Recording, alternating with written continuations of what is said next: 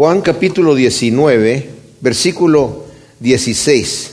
Estuvimos viendo cómo fue que el Señor Jesús es llevado por los principales de los judíos a Pilato. Pilato lo interroga, lo declara inocente. O sea, lo llevan delante de Pilato porque Pilato es el gobernador de Judea y oficialmente lo declara inocente, pero no lo suelta, porque los principales de los judíos están muy insistentes y ellos ya tienen una agenda y quieren asesinar al Señor Jesús. Ellos no están pidiendo justicia, ellos saben que Jesús es inocente, saben que Jesús no es autor de maldad, no obstante dijeron ellos cuando Pilato les pregunta, ¿qué ha hecho este hombre? En vez de responder lo que ha hecho, le dicen, si no fuese un malhechor no te lo traeríamos a ti. Entonces Pilato dice, si van a contestarme a mí, entonces llévenselo ustedes y juzguenlo ustedes de acuerdo a su ley. No es que a nosotros no se nos permite matar a nadie, nosotros lo queremos muerto y lo queremos crucificado. Y ahí está Pilato en un proceso de tratar de salirse de esto porque sabe que es inocente. Y aunque lo declara inocente, no lo suelta, sino que continúa con este juego porque Pilato está en una posición difícil. Él ha quedado ya mal con César. En tres ocasiones los judíos fueron a acusarlo y César lo mandó llamar en tres ocasiones. Y al final le dijo, mira, si no puedes controlar a esta gente, te vamos a tener que quitar de allí. Pero las cosas quedaron mal con César y Pilato. Entonces Pilato ve por sí mismo, pero en realidad no ve por sí mismo. Porque él queriendo soltar a Jesús sabiendo que es inocente, le pregunta, ¿eres tú rey? Y el Señor le dijo, pues para eso he venido, para eso he nacido.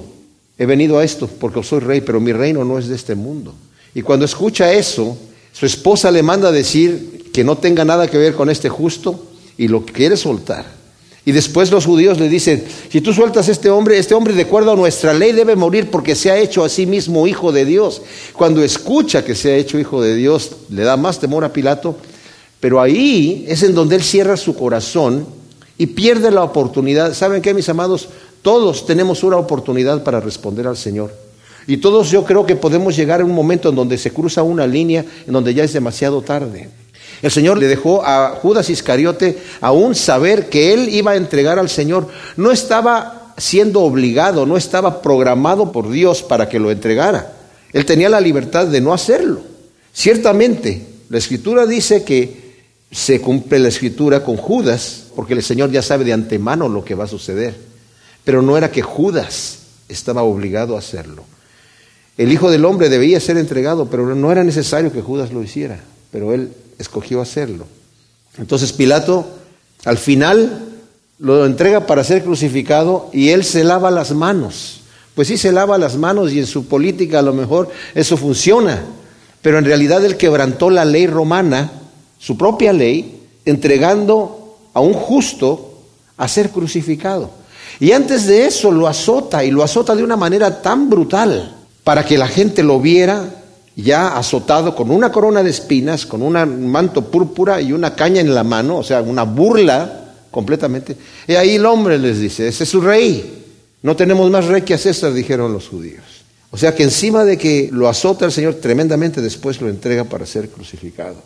Y no toma el asunto en sus manos. Pero ¿saben qué? Jesús se somete a este abuso voluntariamente, mis amados. En Hechos, el capítulo 2, del versículo 22 al 23, le está diciendo Pedro a la gente que esto ya estaba programado por Dios, que es ciertamente ellos crucificaron al Señor, pero ya estaba predeterminado por Dios que eso sucediera. Vino en el tiempo perfecto. Hay quienes se burlan, pues si Dios hubiese traído a Jesucristo, digamos, en nuestros días, los medios de comunicación son más masivos y además no le hubiera ido tan mal porque ya no se acostumbra a crucificar a la gente ni a azotarlas, lo hubieran matado tal vez en la silla eléctrica. No, pero es que ya estaba todo programado. Dios sabía todas esas cosas. Mis amados, el Señor hizo el cuerpo humano, Él diseñó los nervios. Él sabía en el momento en donde su hijo iba a venir las torturas que había. Vamos a ver aquí, cuando, cuando el Señor es crucificado, le, le acercan un poco de vino con mirra, que era un tipo de analgésico, ¿verdad? Pero el Señor no lo quiere tomar. Normalmente este vino con mirra lo ofrecían las mujeres que estaban ahí queriendo ayudar a la persona que iba a ser crucificada a que no tuviese tanta tortura. Él no quiso tomar eso. Cuando supo que era, no lo quiso tomar. Yo algún tiempo pensé, bueno, como es Dios, a lo mejor pudo controlar su, su dolor y decir que no me duela tanto. No, no creo eso. Ahora no creo eso. El Señor sufrió porque esa era la paga de nuestro pecado. Él nos suprimió el dolor de una manera milagrosa. Es más, si queremos eh, leer en Isaías 50, por ejemplo, está hablando el Señor de la actitud que el Señor tuvo para ir a la cruz. En el versículo 5 dice, Adonai Yahvé me abrió el oído. Esto quiere decir, me ha hecho su esclavo, me he sometido a él voluntariamente. Y no fui rebelde ni me volví atrás. Ofrecí mis espaldas a los que me azotaban y mis mejillas a los que me arrancaban la barba. No aparté mi rostro de injurias y de escupitajos. Pero Adonai Yahvé me ayudará. Por tanto no estoy abochornado. Por eso he puesto mi rostro como un pedernal. Y sé que no seré avergonzado. ¡Wow! ¡Qué tremendo! O sea, yo me voluntariamente he puesto mis espaldas para que me azoten, he puesto mi rostro para que me arranquen la barba y para que me escupan. No es que el Señor sea una seta que quiera estar sufriendo, sino que el Señor vino a poner su cuerpo para cargar con nuestros pecados. Como le dijo a Moisés, yo soy, yo soy Dios fuerte, misericordioso y piadoso que cargo con la maldad, con la iniquidad y con el pecado. Y cuando vemos nosotros en Isaías 52, el versículo 14, de la manera que muchos quedaron espantados a causa de ti, Así será desfigurada su apariencia más que la de cualquier hombre, su aspecto más que la de los hijos del hombre. Esto quiere decir, esta escritura, que su apariencia era como, ya no parecía hombre, eran como ese tipo de accidentes que uno ve así tan terribles que cuando uno se acerca a la persona no sabe qué cosa es, solamente ve ahí una masa de carne. Así fue el Señor a la cruz. No es como lo pintan en los cuadritos que el crucifijo, que tiene unos poquitos de rasguñitos y cosas así. No, nuestro Salvador fue con todo. Y luego dice aquí en el capítulo 53, versículo 3, despreciado y desechado entre los hombres, varón de dolores, experimentado en quebranto, escondimos de él el rostro. Fue menospreciado y lo tuvimos por nada, pero él mismo cargó con nuestras enfermedades y llevó nuestros dolores. Y nosotros lo consideramos como herido, azotado y humillado por Elohim, o sea, como si Dios lo estuviese castigando. Pero él fue traspasado por nuestras transgresiones y molido por nuestros pecados. El precio de nuestra paz cayó sobre él y por su herida fuimos nosotros sanados.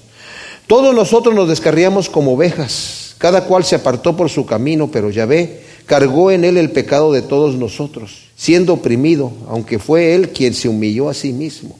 No abrió su boca como cordero fue llevado al matadero. Y como la oveja enmudece ante sus trasquiladores, así no abrió su boca. Con violencia mediante juicio fue quitado y de su generación, ¿quién consideró que fue cortado de la tierra de los vivientes y llegado por la transgresión de mi pueblo? Dispusieron su sepultura con los impíos, pero con el rico fue su tumba, aunque nunca hizo maldad ni hubo engaño en su boca. Vamos a ver cuando el Señor es sepultado, es sepultado en una tumba de ricos. Ya se cumple esta palabra aquí. Plugó a Yahvé quebrantarlo y someterlo a padecimiento. Cuando se haya puesto su vida en sacrificio expiatorio, verá su descendencia, vivirá por días sin fin y la voluntad de Yahvé triunfará en su mano. Este versículo es tremendo. le agradó a Yahvé quebrantarlo y someterlo a padecimiento, a su propio hijo. Pero gracias a la aflicción de su alma verá luz y quedará satisfecho. Por su conocimiento mi siervo el justo justificará a muchos y cargará con los pecados de ellos. Por tanto yo le daré parte con los grandes y con los fuertes repartirá despojos. Por cuanto derramó su vida hasta la muerte y fue contado entre los pecadores, habiendo cargado con el pecado de multitudes y orado por los transgresores. Wow, este es el amor de nuestro Señor. Entonces nos dice aquí el versículo 16 que lo entregó Pilato a ellos para que fuese crucificado y tomaron pues a Jesús y cargando él mismo la cruz, salió hacia el lugar llamado de la calavera, que en hebreo se dice Gólgota. Hoy se descubrió un cerro después de mucho tiempo que no se sabía en dónde realmente fue crucificado el Señor. Bueno, hay algunas iglesias que se fundaron, antiguas iglesias católicas que se fundaron diciendo aquí fue donde el Señor nació y aquí fue donde el Señor murió, pero más que nada son tradiciones que se hicieron después. Ningún apóstol dijo aquí murió y aquí nació, nadie estaba ahí marcando el lugar. Y por los relatos de la Biblia podemos entender que no es en donde está una iglesia en la parte de abajo, porque fue en el monte de la calavera, fue en un montecito. Pero hoy se descubrió, digo, no hoy, pero no, no hace muchísimo tiempo, hay un monte que desde el lado del, lo ve uno desde abajo, se ve la calavera ahí, ¿verdad? Y arriba hay un lugar en donde se supone que es donde crucificaban a la gente, y hay un sepulcro al lado, y hay un huerto al lado también, que todo concuerda con lo que vamos a estar leyendo aquí. Entonces es muy probable que cuando uno va a Israel y va a Jerusalén y le muestran la tumba de Jesús, bueno, no el Señor no le puso este la tumba de Jesús en el momento oportuno, pero es muy probable que sea porque llena toda la descripción de lo que la Biblia dice y los mismos guías turísticos le dicen a uno que es probable que ahí sea, no se lo garantizan, pero yo considero que sí es, que sí es ese lugar. Ahí lo crucificaron y con él a otros dos, uno a cada lado y en medio Jesús. Ahí es cuando antes de crucificarlo le ofrecen el vino con mirra, de acuerdo a Mateo 27, 34 y Marcos 15, 23, pero él lo niega. Aquí no nos lo dice Juan. Y ahí es en donde el Señor dice la primera de las siete famosas frases que dijo el Señor en la cruz, que es, perdona a los padres porque no saben lo que hacen, según Lucas 23, 34. Y Pilato escribió también un título y lo puso sobre la cruz y estaba escrito Jesús el Nazareno, rey de los judíos. Normalmente cuando llevaban a crucificar a la persona que iban a crucificar, lo llevaban cargando la cruz, pero sabemos nosotros por Marcos, que es el que mejor lo describe. Todos los sinópticos lo describen, pero Marcos es el que mejor lo describe en el capítulo 15, versículo 21, que obligaron a un tal Simón de Sirene a cargar la cruz porque vieron que el Señor no tenía fuerza para cargarla. Entonces dijeron, no, no queremos que se nos vaya a morir antes de llegar a la cruz, lo queremos llevar a crucificarlo. Entonces él tal vez empezó a cargar la cruz, pero después se la pasaron a Simón de Sirene, como dicen los sinópticos, ¿verdad? Los otros evangelios. Normalmente iba la persona, pues, un soldado llevando el letrero de la sentencia, la razón por la cual lo estaban crucificando, adelante, luego el que iba a ser crucificado cargando la cruz y otros tres soldados atrás. El letrero dice aquí Jesús Nazareno, rey de los judíos. Muchos de los judíos leyeron este título porque el lugar donde Jesús fue crucificado estaba cerca de la ciudad y había sido escrito en hebreo, en latín y en griego. Dijeron por tanto los principales sacerdotes de los judíos a Pilato, no escribas el rey de los judíos, sino que él dijo, soy rey de los judíos. Y respondió Pilato, lo que he escrito, he escrito. Yo no sé si Pilato aquí ya estaba hasta la coronilla con esta gente y dijo, ya, lo que he escrito, he escrito, pero si es así, la razón por la cual dice eso, pues qué momento para tomar valor. No tuvo el valor para soltar al Señor, pero así tiene valor para decirles lo que he escrito, escrito. No obstante, algunos comentaristas bíblicos dicen que lo que sucede allí es que es una sentencia, es un veredicto. O sea, es un veredicto irrevocable. Esa fue la sentencia que le pusieron. Y, pero no solamente fue la descripción de lo que era, porque él era Jesús el Nazareno y era el rey de los judíos. ¿Se imaginan ustedes la sentencia oficial, entre comillas, con la cual el Señor fue a la cruz, dada por Roma, por Pilato, el que lo crucificó. Es su título. No hay crimen. ¿Cuál es el crimen? Solamente está describiendo quién es él. Y ahí está, el rey de los judíos. Hecho una burla como rey. Trae una corona, pero es una corona de espinas. En la cruz dicen que hay, algunos comentaristas hablan de que había un pedacito de madera que había de altura de como para sentarse ahí porque el crucificado estaba colgado de las manos y se estaba asfixiando, tenía que empujarse con el pie y era un dolor tremendo y al final moría asfixiado. Pero había ese pedacito de madera como para que se sentara, pero mientras se sentaba no podía respirar y a ese pedacito de madera le llevaban el trono. Increíble. Entonces, aquí vemos que el letrero describe quién es Jesús. Cuando pues los soldados crucificaron a Jesús, tomaron sus vestidos e hicieron cuatro partes, una parte para cada soldado, y la túnica, pero la túnica era sin costura, tejida completamente desde arriba. Entonces dijeron unos a otros, no la rasguemos, sino que echemos suerte sobre ella para ver de quién será, para que se cumpliera la escritura, repartieron entre sí mis vestidos y sobre mi ropa echaron suertes. Así pues lo hicieron los soldados. Vemos que el testimonio de la escritura, miren mis amados, varias veces, tanto en todos los evangelios, en el momento de la crucifixión, se están mencionando constantemente para que se cumpliera la escritura, hoy, hoy se cumplió la escritura que decía. O sea, era un testimonio para los mismos judíos que estaban allí, que conocían la escritura, que el Mesías estaba cumpliendo escrituras que eran relacionadas al Mesías, allí en ese momento. Pero cuando una persona endurece su corazón al grado que ya no va a escuchar, entonces ya no escucha ninguna cosa. Aunque Dios le hable claramente, ya no escucha nada, porque se ha, ha determinado tomar una posición equivocada. Mi hijo me compartía, no me acuerdo el nombre del científico, que estaba diciendo, solamente hay dos posibilidades de, de, que exista todo lo que existe aquí. Que todo vino de la nada o que fue hecho por un creador. Esas son las únicas dos posibilidades de que exista todo lo que existe. El que todo venga de la nada es imposible, porque la nada no produce nada. Pero como yo, dice este Señor, ya determiné que no voy a creer en un creador, me voy a tener que ir hacia la posición de que todo vino de la nada, aunque él mismo declaró que es imposible.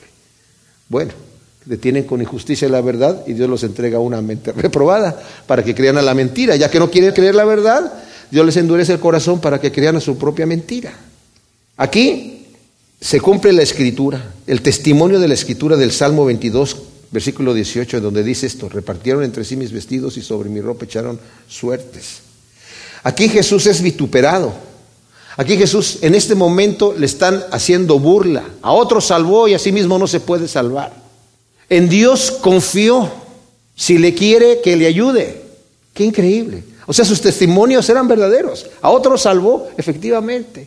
A sí mismo no se puede salvar. Claro, porque si se salva él mismo, no nos puede salvar a nosotros. Confió en Dios, esa es, esa es la acusación. Qué increíble. Estos hombres no se dan cuenta que sus mismas palabras los van a juzgar en el día postrero con lo que están diciendo. Y mucha gente hoy en día así es. Responden supuestamente, brillantemente ante el argumento de que Dios es un Dios de amor y, insultando y blasfemando. Estos señores como Richard Dawkins, sus mismas palabras los van a juzgar en el día postrero. No necesitan otro juez, ya están allí. Lo mismo que ellos están diciendo. En este momento es en donde nosotros vemos que incluso de los malhechores, uno de ellos, nos dice Lucas, describe que empezó también a burlarse. Si tú eres el Cristo, desciende de la cruz, sálvate a ti y sálvanos a nosotros. Y el que está al otro lado de él, yo no sé qué vio. Tal vez la manera en la que el Señor regiamente se condujo allí, de una manera impresionante, que dijo, eh, ¿No tienes temor tú estando en la misma condición que vas a morir? ¿En la misma condenación? Le dice, literalmente. Este hombre nada ha hecho. O sea, el mismo ladrón en la cruz lo declara inocente. Ya lo había declarado inocente Judas, lo declaró inocente Herodes y Pilato, la mujer de Pilato. Y ahora el ladrón dice, este hombre nada ha hecho. Y le dice, Señor, acuérdate de mí cuando vengas en tu reino. Y el Señor le dice, hoy estarás conmigo en el paraíso. Está en Lucas 23, 43. Y bueno, ahí está la segunda frase de Jesús en la cruz. Junto a la cruz de Jesús estaba de pie su madre, la hermana de su madre, María, la de Cleofas, y María de Magdala. Viendo entonces Jesús a la madre del discípulo a quien amaba, de pie a su lado, dice a la madre, mujer, he ahí tu hijo. Después dice al discípulo, he ahí a tu madre. Y desde aquella hora el discípulo la recibió en su propia casa. Eh, este es Juan. Juan se llama a sí mismo el discípulo amado. Nadie más le dice así, él mismo se dice, el discípulo amado, ¿verdad? El discípulo que Jesús amaba.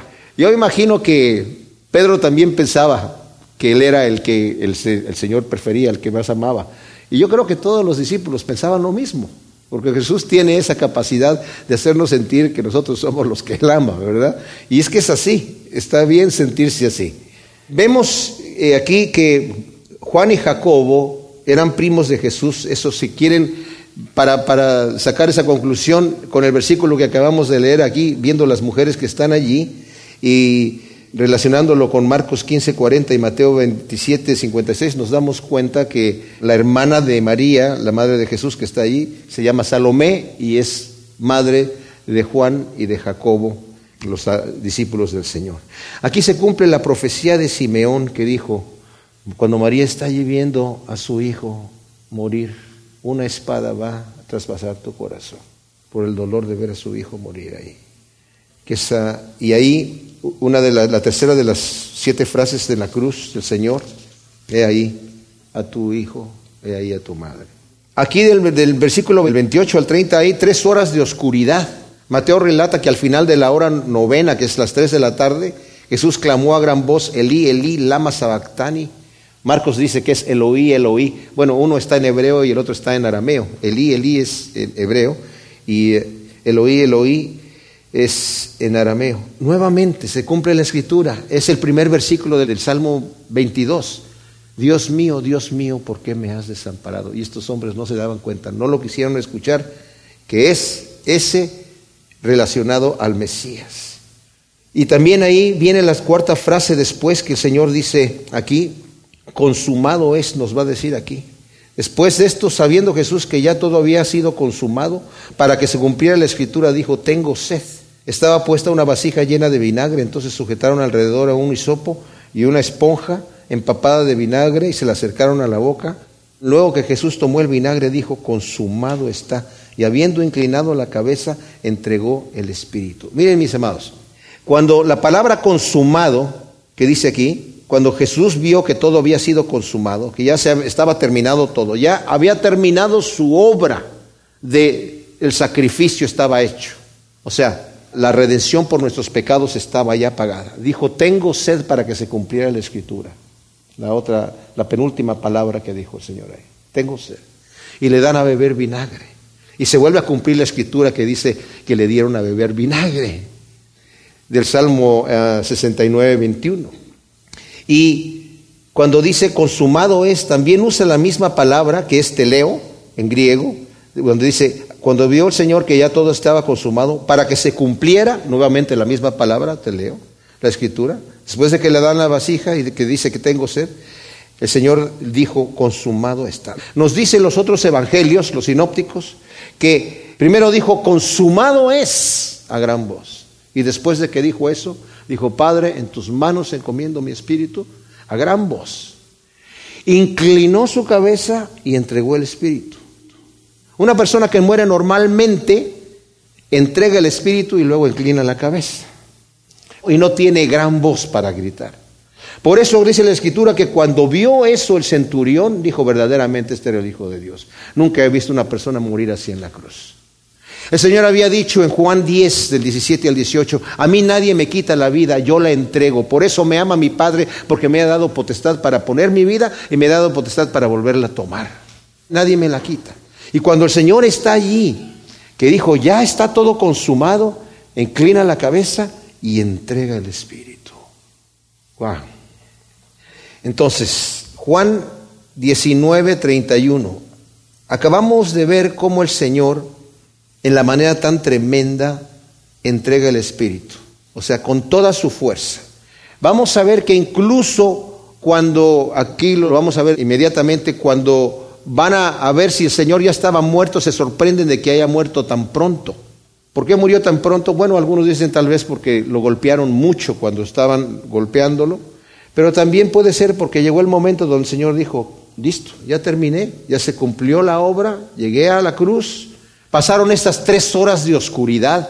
Durante esas tres horas de oscuridad sucedieron muchísimas cosas. Se salieron algunos santos de los sepulcros, el velo del templo se rasga, la multitud regresa golpeándose el pecho. Hay un gran terremoto y el centurión confiesa ahí justamente, verdaderamente, este era el Hijo de Dios. ¿Se imaginan? O sea, lo reconoce como Hijo de Dios. Cuando el Señor dice, consumado está, lo dice en una sola palabra, teleo, terminado, terminado, consumado. ¿Qué es lo que se ha consumado en la muerte de la cruz? Pues es el testimonio de la Escritura para que se cumpliera la escritura. La escritura no está, las profecías no vienen solamente para, en este, sobre todo en el caso del Señor, para cosas que a ver si se cumplen o no, no, se cumplen. Es para dar testimonio que se habló y que se sepa quién es el Señor, porque toda la Biblia está en relación y referente a nuestro Señor Jesucristo, tanto el Antiguo como el Nuevo Testamento. Es el libro que se ha escrito acerca de Él. El Señor a los discípulos que iban eh, rumbo a Emaús les mostró las escrituras, comenzando desde Moisés, les dijo todas las escrituras que estaban referentes a Él. Y a los discípulos también cuando se les aparece en eh, Lucas capítulo 24 se les aparece y también les abre el entendimiento para que entiendan las escrituras, que eran las cosas que iban a suceder referentes a Él. Así que terminado está allí el testimonio de la escritura acerca de que este es el Mesías. También el fin de la ley. Romanos 10.4 dice que Jesús es el fin de la ley. En Mateo 5.17 el Señor dijo, yo no he venido a abrogar la ley, he venido a cumplirla. Y la cumplió allí. El Señor cumplió la ley, terminó. El propósito de la ley era justificar al hombre y fue imposible para la ley hacerlo. El Señor cumplió la ley, cumplió la ley y nos justificó en su muerte. También es el fin de, bueno, la redención de nuestra salvación, que es consumada en ese momento, pero es también el fin del poder del pecado. Es el fin del aguijón de la carne. Miren, es el fin del poder del pecado porque antes el pecado estábamos nosotros esclavos al pecado y ahora somos libres del pecado. Si pecamos es porque queremos, pero ya somos libres. Si el Hijo os libertare, seréis verdaderamente libres. Y si yo regreso a pecar, lo hago voluntariamente, no porque yo sea esclavo, porque ya he sido libertado de eso. Del poder, del aguijón de la muerte. O sea, ¿qué es lo peor que nos puede pasar cuando estamos enfermos? Que nos muramos, ¿no? Es lo peor que nos puede pasar, la muerte. Pero dice Pablo, para mí el morir es ganancia. O sea, estar aquí es mejor para mí, para ustedes, para ayudarles a ustedes, para predicarles el Evangelio y exhortarlos, pero para mí el morir es ganancia. Y de hecho, para un cristiano verdadero que tiene la esperanza de encontrarse con el Señor, la muerte no asusta. La muerte no asusta. Este jueves vamos a estar estudiando el Salmo 116, en donde viene un versículo que dice que el Señor se complace en la muerte de sus santos. Mi hermano Fernando, que es mayor que yo, antes de fallecer, él falleció a los 41 años, muy joven. Cuando estaba a punto de fallecer, era el salmo que estaba leyendo todo el tiempo y se lo leía a la gente, que decía eh, justamente que Dios se complace en la muerte de los justos, de sus santos. Y se fue con gozo, ¿verdad?, al Señor. Y pues es el fin del aguijón de la muerte. Ya no, ya no estamos temerosos de la muerte. Es el fin del diablo. En Génesis capítulo 3, del 14 al 15, cuando el Señor está hablando, bueno, reprendiendo al, al hombre, a la mujer y también a la serpiente por haber comido del fruto prohibido, le dice a la serpiente, por cuanto has hecho esto, maldita tú entre todos los animales y entre todas las bestias del campo. Sobre tu vientre andarás y el polvo comerás todos los días de tu vida. Pondré enemistad entre ti y la mujer, entre tu descendiente y su descendiente. Él te aplastará la cabeza cuando tú hieras su calcañar. Saben, el, diablo es especial porque estaba estudiando este detalle, a ver si me, me lo comprenden así. El diablo no quería que Jesús muriera en la cruz. La tentación en el desierto era, no tienes que ir a la cruz. Si tú te postras y me adoras, yo te entrego todos los reinos de este mundo. No tienes que hacer eso. Pero ya que vio que no se podía hacer eso, bueno, la tentación en el jardín de Getsemaní para Jesús era no ir a la cruz. Lo estaba tentando con esa tentación para que le dijera al Padre, si es posible, pase de mí esta copa. Pero al final el Señor dijo, pero no sea como yo quiero. Estoy siendo tentado en este momento, sino como tú quieres, Padre mío. Entonces, si, si no quería que fuera a la cruz, porque sabía que en el momento que va a la cruz le va a aplastar la cabeza, el descendiente de la mujer, que en este caso es el Mesías, pues entonces si no, si se va a ir a la cruz, se va a ir a la mala. Y por eso entonces entra con Judas y después entra con todos estos hombres allí a hacer toda esta confusión y al final que se muera y que se muera mal.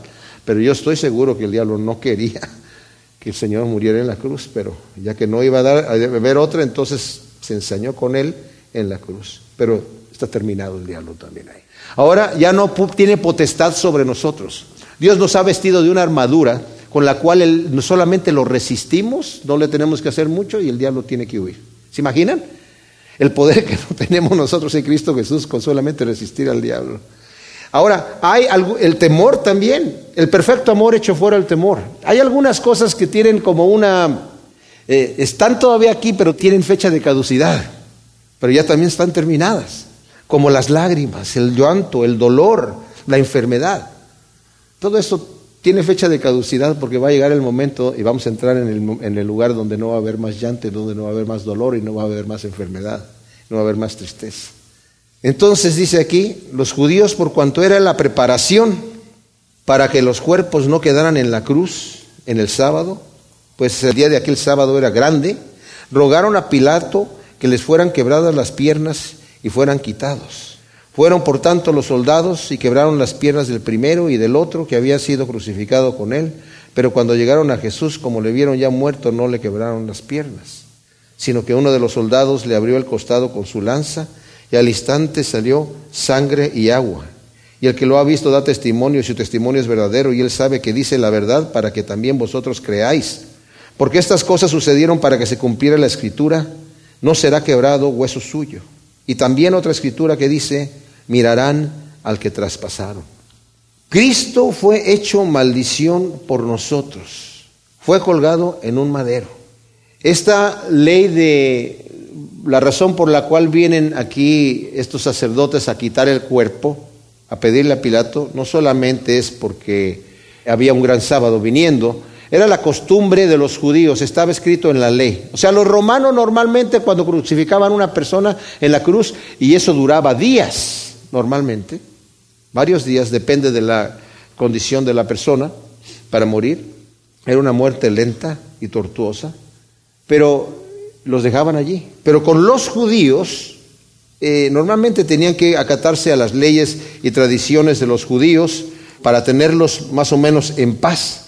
Y en el capítulo 21 de Deuteronomio, el Señor había desde entonces había puesto esta ley para los colgados o, apaleados o crucificados. No existía la cruz todavía. Dice el versículo 22, cuando algún hombre haya incurrido en sentencia de muerte y en efecto haya muerto y lo cuelgas en un árbol, su cadáver no pasará la noche en el árbol, sin falta lo enterrarás el mismo día, porque maldito por Elohim es el colgado y no has de contaminar la tierra que Yahvé tu Dios te da en posesión. Fíjense, desde entonces el Señor proveyó esta ley aquí y diciendo maldito el que es colgado en un madero, viendo la cruz en donde iba a ser colgado, crucificado nuestro Señor. Aquí no está diciendo cuando tú cuelgues, ahorques una persona en un, colgándolo en un árbol o lo crucifiques. Dice cuando la persona haya, haya incurrido en sentencia de muerte y sea ejecutado. Una vez, si lo vas a colgar en algún lugar, a veces lo hacían como para poner temor delante de la gente para exponer al villano o al ofensor X por X motivo, pero dice, cuando eso hagas, tienes que enterrarlo ese mismo día antes de que caiga la noche. Está aquí, ¿verdad? Pero dice, maldito por Dios todo aquel que es colgado en un madero. Ahora, en el libro de Gálatas, el apóstol Pablo nos dice en el capítulo 3, versículo 13, que el Mesías nos libertó de la maldición de la ley, hecho maldición por nosotros, porque escrito está, maldito todo el que es colgado en un madero. O sea, desde que se escribió aquella ley, el Señor ya estaba viendo hacia la cruz. Se hizo maldición por nosotros. O sea, la maldición que nosotros nos ganamos de que Dios nos maldijera y nos declarara malditos, fue a cargarle el Señor y la tomó sobre él. Qué increíble. O sea, todos los detalles que cubrió la crucifixión de Cristo, porque fue terrible, cubrió completo. Por eso podemos, como dice Juan en su primera carta, la sangre de Jesucristo, su Hijo, nos limpia de todo pecado, todo pecado. No hay un pecado que no nos limpie. No hay algo que el Señor no haya cubierto. El único pecado que el Señor no puede perdonar es el pecado de incredulidad, de aquel que no viene al Señor. La persona que se condena se condena porque quiere condenarse, porque el Señor ya pagó por ese pecado, pero si no quiere recibir el perdón de Dios, pues no se le imputa ese perdón. Como ese ejemplo que les he puesto de ese señor eh, que trabajaba en la oficina de correos y se robó la nómina de un, de un eh, departamento de gobierno, eh, todo, el, todo el salario de todos los empleados y en el proceso mató a un guardia y lo sentenciaron a ser ahorcado, a morir en la horca. El presidente Jackson le dio el indulto, sabiendo del asunto, pero él no lo quiso recibir. Y no supieron qué hacer, lo metieron nuevamente a la cárcel y volvieron a la Suprema Corte de Justicia a deliberar. Pues, Señor, ¿por qué no quiere el perdón, el indulto? Y la Suprema Corte de Justicia determinó, eh, el señor Wilson se descubrió que ha cometido el crimen de asesinato y robo, se ha sentenciado a morir ahorcado. El presidente le dio el indulto, pero él no lo quiere. Así que la Suprema Corte ha determinado que para que el indulto exista, tiene que ser no solamente otorgado, sino también recibido. Así que el señor Wilson debe morir en la horca. Eso le va a pasar a todo el pecador que no se arrepiente. Cristo pagó por sus pecados, pero si Él no viene, dice, hijitos míos, Él es la propiciación por nuestros pecados, dice Juan capítulo 2 de su primera carta. Y no solamente por los nuestros, sino por los de todo el mundo. Entonces vemos aquí que el Señor fue hecho maldición. Aquí hay un detalle que, que veo, dice, fueron los soldados a quebrar las piernas por esta razón. ¿Qué querían hacer los soldados? Asegurarse de que todo el mundo estuviera muerto. Pero cuando llegan delante del Señor, el Señor ya está muerto. Ya no tienen que hacer nada. Y como está muerto, uno de ellos, todavía para cerciorarse más, le mete la lanza por el costado para atravesarle el corazón. Pero todavía hay libros que se escriben hoy en día diciendo que realmente no murieron bien, sino que se hicieron los muertitos nada más. Y hay un libro popular hoy en día que dice que de alguna manera ya los quitaron de allí y donde los metieron, uno de ellos era médico y en algún lugar se guardó un tipo de medicina y ahí la sacó y se curó él y se curó Jesús y se curó el otro ladrón y, y el rato salieron ahí, no sé, con máscaras, no, no sé qué pasó, ¿verdad? Pero que realmente no se murió el Señor. Pues aquí dice que se murió. Aquí está la prueba histórica de que había que cerciorarse. Y todavía Pilato, cuando sabe que Jesús ya murió tan pronto, porque vamos a ver aquí que lo va a pedir eh, Simón de Sirene, dice que ya murió tan pronto. A ver, que pregunten al centurión que se vaya a cerciorar que ya está muerto. Y se va a cerciorar, sí, ya se murió. Ok, y le entregaré el cuerpo. O sea, hay tanta evidencia para estas cosas. Pero esto que dice aquí, el que lo vio, dice el versículo 35, da testimonio y sabe que esto es verdad, para que también vosotros creáis, porque estas cosas sucedieron para que se cumpliera la escritura. Nuevamente otra escritura también aquí, que dice, no será quebrado hueso suyo, y también la escritura que dice, mirarán al que traspasaron. No será quebrado hueso suyo, en Éxodo 12, 46 y números 9, 12, dice que cuando se va a, preparar el, el, cordero de la Pascua, no deben de romper ningún hueso. Jesucristo fue el cordero de la Pascua inmolado y su hueso no será quebrantado. El Salmo 34, 20 dice que no será quebrado ninguno de los huesos del Mesías. Mirarán al que traspasaron, está en Zacarías 12, 10 y Apocalipsis 1.7, donde el Señor se está describiendo a sí mismo al que traspasaron. Después de estas cosas, José de Arimatea, que era discípulo de Jesús, aunque en secreto por temor a los judíos, rogó a Pilato que le permitiera llevar el cuerpo de Jesús. Pilato se lo permitió y entonces fue y llevó el cuerpo.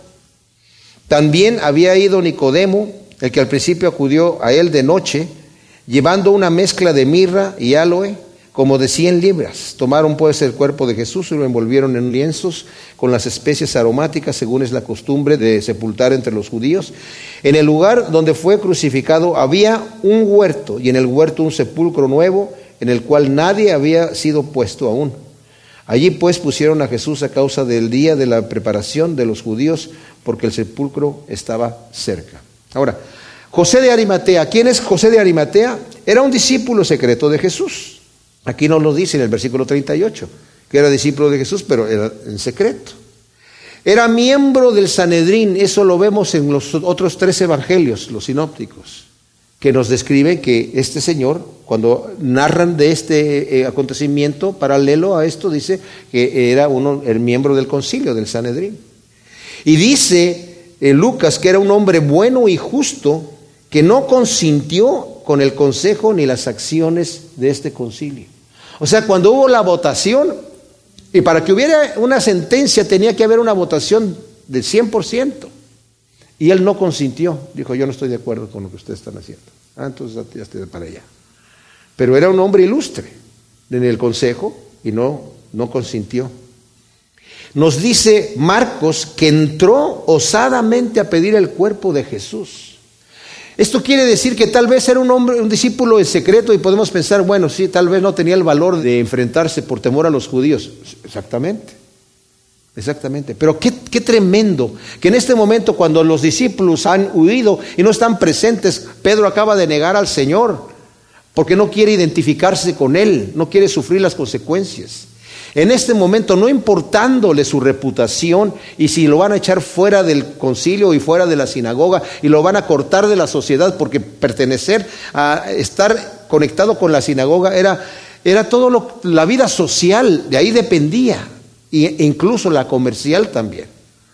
Entonces el cortado era fuera de la sociedad, estás cortado y aquí nadie te habla, nadie hace negocio contigo, nadie tiene que ver ningún trato contigo osadamente además entra a decirle a Pilato, quiero el cuerpo. O sea, el Señor cómo prepara todas estas cosas. Yo estoy seguro que si los once apóstoles hubieran venido en su humildad a pedirle a Pilato el cuerpo, no se lo da. No se lo da. O María, su madre, viene a pedir el cuerpo, no se lo da. Normalmente a los crucificados los tiraban a la basura, literalmente, que se estaba quemando. Es ahí donde fueron para parar los otros dos crucificados. Pero este hombre llega osadamente a decirle, yo no quiero que vayan a tirar a Jesús a la basura, necesito el cuerpo. Pero como era un hombre de prestigio, como era un hombre de la alta sociedad, Pilato tuvo que también darle atención. Osadamente entró. Y ahí es donde Pilato, según nos dice Marcos 15, del 44 al 45, es en donde se cerciora. A ver, antes, antes de eso, manda al centurión, cerciórese de que esté muerto. Y se cerciora. Aparte de que ya se cercioraron los otros soldados que estaban ahí, se va a cerciorar el centurión y luego le entrega el cuerpo. Y dice Mateo 27, 60 que lo coloca el cuerpo de Jesús en su propio sepulcro que estaba acabado en una peña. O sea, ese sepulcro, los que de ustedes lo han visto en fotos, pero estar ahí es otra cosa era una cosa cara. O sea, se, está cavada todo un cuartito donde uno entra y caben varias personas allí. Y luego está cavado el sarcófago, el lugar en donde se coloca el cuerpo. Y se ve que es una obra pues muy cara para hacer algo así. No está muy adornada porque es un sepulcro, pero eh, por fuera es una peña. Pero definitivamente es algo que solamente una persona de altos recursos los podía tener. Pero era su propio sepulcro nuevo que había comprado, mandado a hacer. También llega Nicodemo. Él también era discípulo secreto de Jesús. Miembro del Sanedrín también. Juan capítulo 7, versículo 50, lo vemos en el Sanedrín opinando y diciendo, ¿por qué están ustedes? Porque acababan de mandar soldados para que aprendieran a Jesús y los soldados regresaron y dijeron, es que no, ¿por qué no lo aprendieron? Es que nunca hemos oído a nadie hablar así. Y ustedes dicen que no conocen la ley, son, son malditos. Entonces Nicodemo dijo, cálmense señores, que acaso nuestra ley juzga a alguien si primero no lo escucha? Y luego empiezan a insultar a Nicodemo, ¿verdad? Pero Nicodemo era miembro del Sanedrín. Reconoce a Jesús cuando lo vemos en el capítulo 3 de Juan, como venido de Dios. Sabemos que tú has venido de Dios porque nadie puede hacer las cosas que tú haces si no viene de Dios. O sea, como el Señor declaró varias veces, yo vengo del Padre, yo vengo de, de Dios. Y él lo reconoció, era un discípulo secreto también por temor a los judíos. También osadamente se une a José de Arimatea para la sepultura y trae 34 kilos de una especies carísimas para envolver el cuerpo del Señor. Vemos que lo sepultan al Señor conforme a la costumbre, correcta y apresuradamente, por ser víspera del gran sabbat, como nos lo dice aquí, ¿verdad? El versículo que era el gran sábado, versículo 31. Como dije, hoy se puede ver un huerto junto a un sepulcro cavado en la peña sobre un monte que tiene una excavación lateral en forma de calavera. Y yo creo que eso lo dejó el Señor como testimonio para que veamos que las cosas sucedieron. Estoy seguro que ese lugar que está allí es un testimonio vivo de que las cosas sucedieron tal como están escritas aquí en la palabra de Dios. El Señor ha dejado suficiente evidencia de su amor para que todo aquel que quiera pueda venir y beber del agua de vida y no tener sed jamás. Vivamos nuestras vidas, mis amados, de manera que impacten al mundo que nos rodea. Y si nuestras palabras no son suficientes para convencer, ojalá que nuestros hechos lo hagan. Y estar orando, estar orando para que el Señor traiga más gente a sus pies antes de que todo esto termine. Gracias, Señor. Te damos por tu palabra. Qué tremendo, Señor, es meditar en lo que tú haces, Señor. Gracias por tu infinito amor. Con ese amor tan grande con que fuiste a la cruz, Señor, a morir por nosotros. Te alabamos y te bendecimos, Señor. Te entregamos nuestro corazón, Señor, y todo lo que somos. Ayúdanos, Señor, a servirte. Ayúdanos a adorarte. Ayúdanos a honrarte. Y siembra esta palabra, Señor, para que recordemos siempre tu amor en nuestros corazones en el nombre de Cristo Jesús. Amén.